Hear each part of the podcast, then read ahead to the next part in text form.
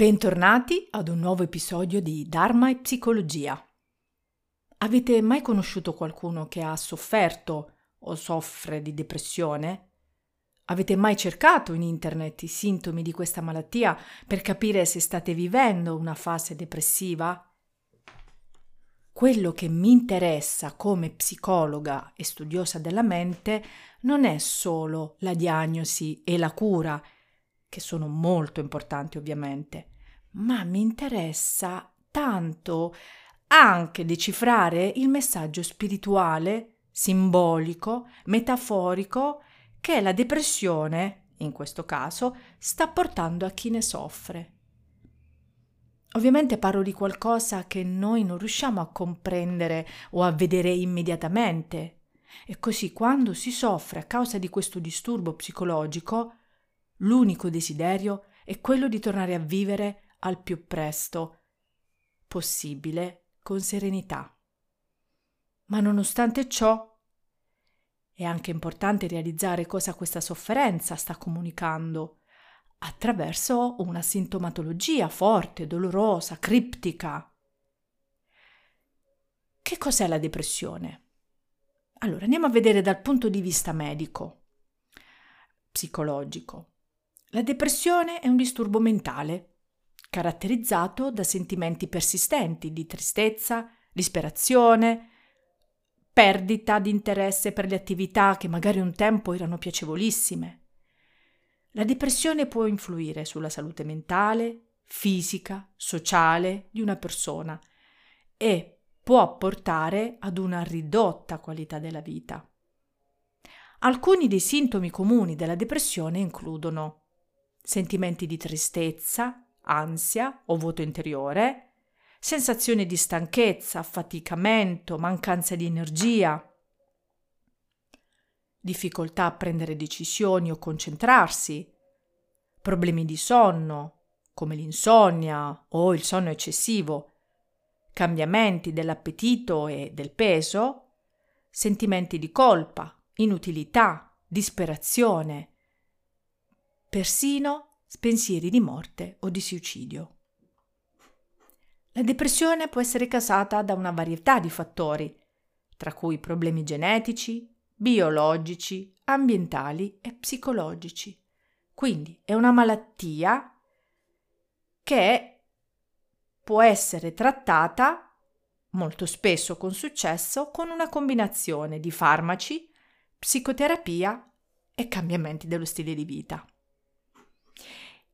Il DSM5, ovvero il manuale diagnostico e statistico di disturbi mentali della quinta edizione, che è pubblicato dall'Associazione Psichiatrica Americana, che è un po' la Bibbia degli psicologi e degli psichiatri, definisce la depressione come un disturbo dell'umore, caratterizzato da una tristezza persistente e una perdita di interesse e piacere nelle attività solitamente apprezzate. Allora, per una diagnosi di depressione, quindi secondo il DSM5, una persona deve avere almeno 5 dei seguenti sintomi che citerò, inclusi almeno uno dei primi due per almeno due settimane e in grado di interferire significativamente nella vita quotidiana. Umore depresso per gran parte della giornata, quindi quasi ogni giorno. 2 diminuzione del piacere o dell'interesse per quasi tutte le attività, quasi ogni giorno. 3. Perdita o guadagno di peso significativo senza una dieta. 4.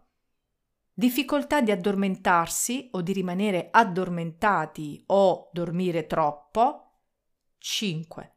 Agitazione o rallentamento psicomotorio evidente.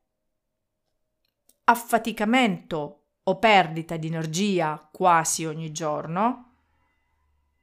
7. Sentimenti di inutilità o colpa eccessiva o inappropriata quasi ogni giorno. 8. Difficoltà di pensiero, concentrazione o indecisione quasi ogni giorno. 9. Pensieri ricorrenti di morte o suicidio ideazione suicida senza un piano specifico o un tentativo di suicidio o un piano specifico per il suicidio. Per una diagnosi di depressione maggiore i sintomi devono causare un disagio significativo, quindi devono proprio interferire con il funzionamento quotidiano della persona. Ma a mio parere, considerare l'uomo solo come una macchina che deve funzionare bene, che quindi deve essere aggiustata lungo il corso della vita per eliminare gli intoppi che arrivano, è un po' riduttivo. Si può ritenere che aiutare un individuo psicologicamente eh, significhi aiutarlo ad accettare, a metabolizzare le frustrazioni, i lutti piccoli o grandi di cui l'esistenza è cosparsa e di fronte ad una frustrazione o a un evento negativo ci sono tre evoluzioni possibili. L'evoluzione discendente, e cioè l'affondare nella depressione e i rimpianti, l'evoluzione circolare, in cui si cerca un nuovo oggetto che sostituisca il precedente, in qualche modo un nuovo paio di stampelle per rimpiazzare quelle perdute. Ed è questo che eh, fa spontaneamente la maggior parte della gente e che poi la maggior parte degli psicologi consiglia. Certo, eh, questa reazione è preferibile ovviamente a quella che finisce nella depressione pura e semplice. La terza evoluzione invece è quella ascendente, cioè si accetta il lutto come tale, si guarda il vuoto creato come una finestra che si apre sull'assoluto, non si cercano stampelle o tappabuchi e si riesce a trasformare la voragine nera della depressione in vacuità luminosa di liberazione. Con liberazione intendo liberazione da una dipendenza, grande o piccola che sia. D'altronde, il miglior trampolino per trovare la felicità dentro di sé è il sentimento di frustrazione. È una spina che, seppur dolorosa, però incita e fa evolvere di continuo. Cercare di aiutare la persona sofferente restando nella forma dualistica proverà difficoltà per la sua evoluzione e chi studia le tradizioni spirituali, soprattutto orientali, sa di cosa parlo. Il dolore causato dalla nostra mente duale. Anche se sembra corrispondere a certe apparenze, rappresenta in realtà un ostacolo all'evoluzione interiore e un bravo terapeuta oh, o il saggio possono essere in grado di tirar fuori da un quadro psichico disastroso elementi positivi che sapranno mettere in valore a dispetto di tutto e di tutti per incoraggiare il paziente. Quindi in questo campo impreciso e plasmabile che è lo psichismo, un bicchiere mezzo vuoto è realmente il contrario di un bicchiere mezzo pieno. A mio parere i terapeuti dovrebbero sorvegliare il loro linguaggio anche in ciò che dicono a se stessi a proposito dei pazienti. Altrimenti, uh, anche se sono pieni di buona volontà, rischiano di essere nocivi e di confermare ai pazienti stessi, anche inconsciamente, che hanno una patologia fissata e fissa che li limita e che probabilmente potrebbe non evolvere, trasformarsi, migliorare. Ovviamente questo è solo il mio punto di vista, ci tengo a precisarlo, eh? È la mia esperienza che mi ha portato a conoscere il dolore, sia personalmente che anche come terapeuta. E dopo aver conosciuto centinaia di persone sofferenti e di conoscere ogni giorno tante persone che chiedono di liberarsi da un dolore profondo, ho rivalutato, ho scoperto e ho trasformato molte delle mie opinioni, sia scientifiche che spirituali. Vi racconto una storia. I sufi raccontano una storia che mostra l'interesse di sapere qualche volta sotterrare certi problemi. E questo è contrario al metodo psicoterapeutico abituale.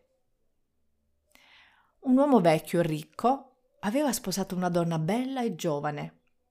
Dopo qualche anno di una vita di coppia senza problemi, uno dei servitori del vecchio uomo lo venne a trovare e gli disse non so perché, ma diverse volte tua moglie ha rifiutato di darmi la chiave del grande baule che c'è nella camera da letto, mentre stavo lì per mettere ordine.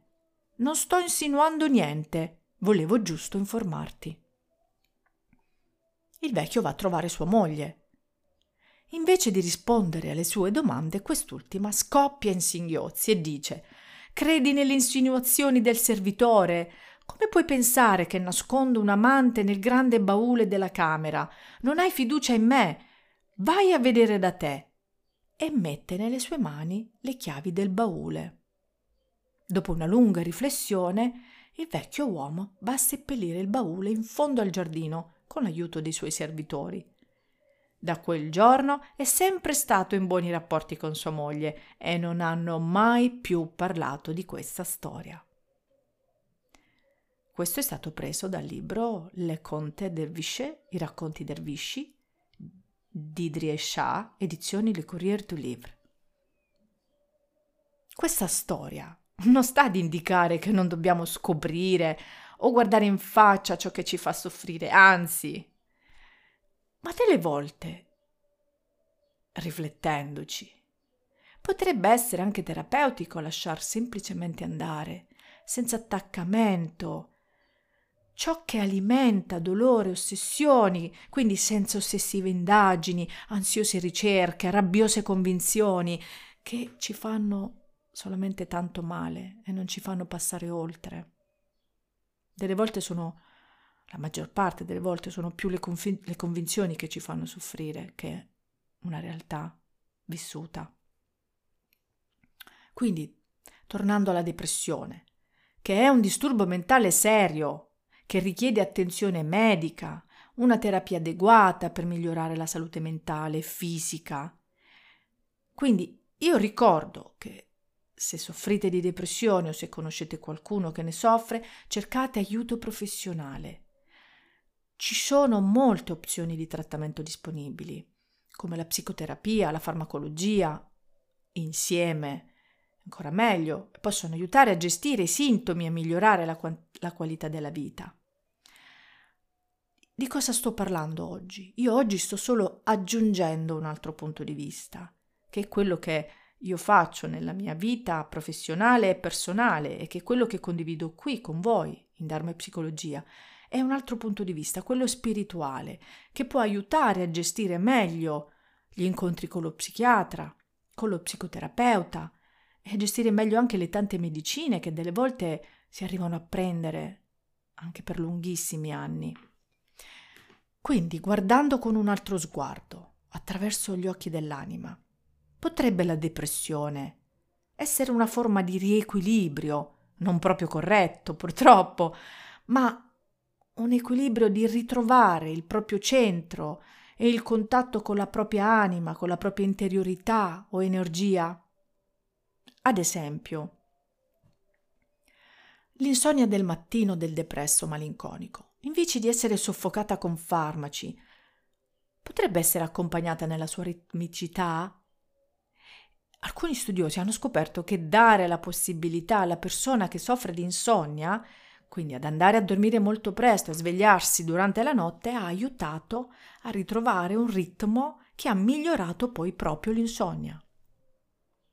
Un altro esempio, l'inibizione psicomotoria che la persona depressa sperimenta, cioè l'assenza di voglia, l'assenza di energia, l'assenza di forza per fare anche le cose più semplici, che spaventa ed è combattuta, giudicata. Ma se invece la guardassimo con uno sguardo più accogliente, come la manifestazione del desiderio di ritirarsi, di riposare da una vita forse troppo frenetica, o che richiede orari non adatti a noi o un lavoro che non ci piace più. Cioè, vederla come un riflesso dell'organismo di riparare chi vive questa condizione da un estremo stress continuo.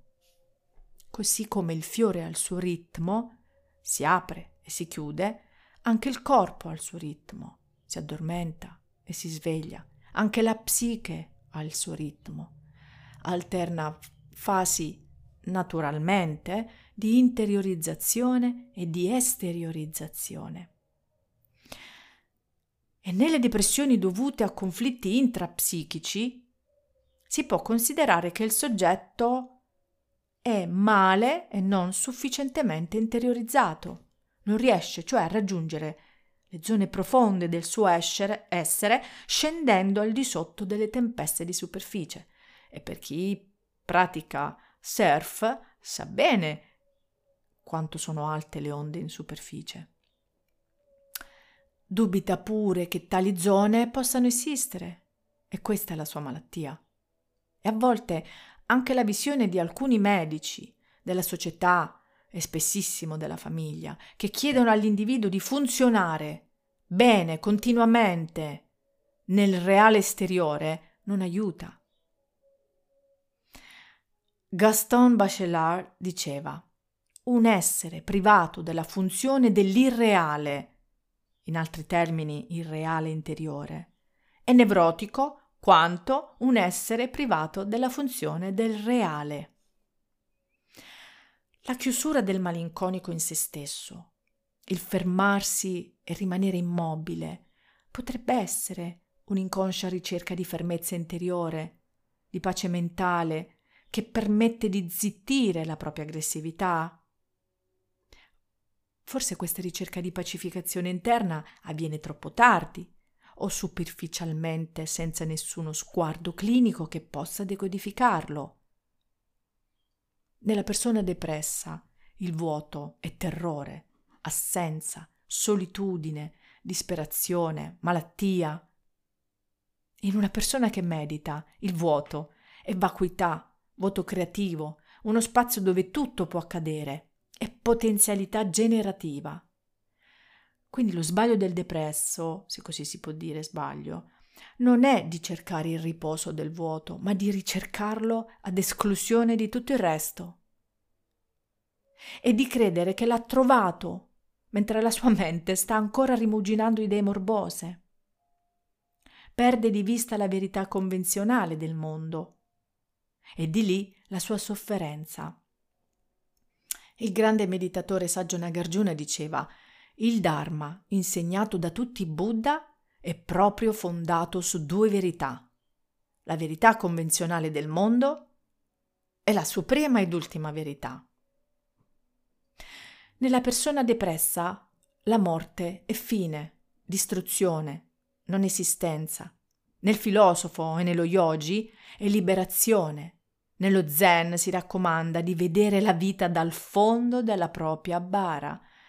Quando si facevano domande sulla morte a Nisargadatta Maharaj, qualche mese prima del suo decesso, rispondeva Non vi parlerei così se non fossi già morto. Ma questa morte dell'ego fa molta paura.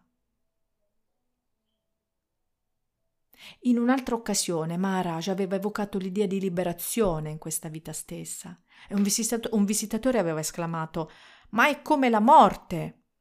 È la morte, rispose Maharaj. Quindi quando si è realmente liberati dall'angoscia della morte, e solo i grandi saggi e i grandi santi lo sono, si è liberati da tutte le altre angosce. L'angoscia di morte è la più potente angoscia che noi abbiamo a livello proprio di uh, natura, di mente duale.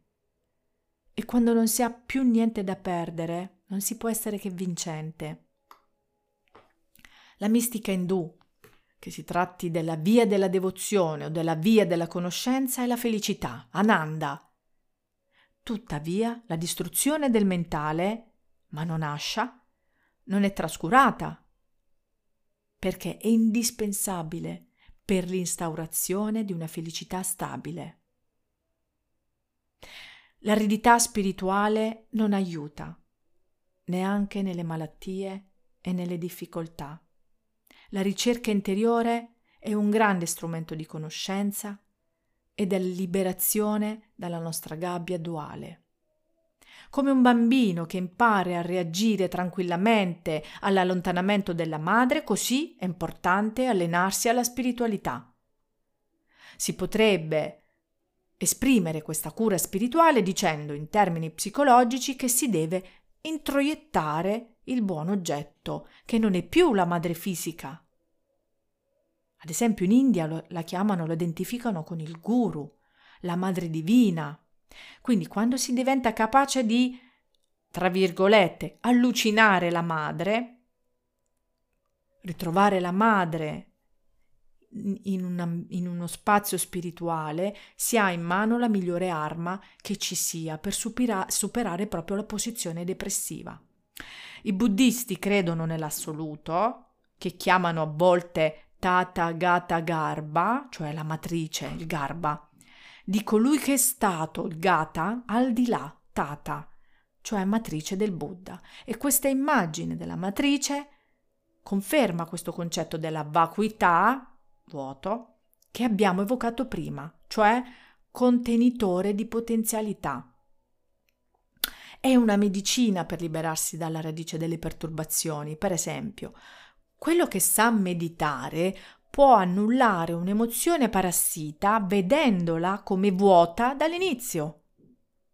Non è più intrappolato dai fenomeni ai quali accorda una realtà relativa ma non inerente. Quindi in questo segue la giusta via di mezzo, ma di amica. Nagarjuna diceva la vacuità è stata insegnata come un rimedio per sbarazzarsi di tutti i punti di vista filosofici, ma in realtà quelli che si aggrappano alla vacuità sono incurabili. Non si tratta dunque di nichilismo, si tratta di indicare il fatto che l'assoluto non può che essere evocato e non raggiunto dai discorsi della ragione. E in questa scuola, quindi la scuola Madhyamika di Nagarjuna, troviamo correlazione con la sorella Vedanta e la madre dello Shan e dello Zen. Spero che questo podcast vi sia piaciuto e che tutti gli esseri dell'universo possano essere felici.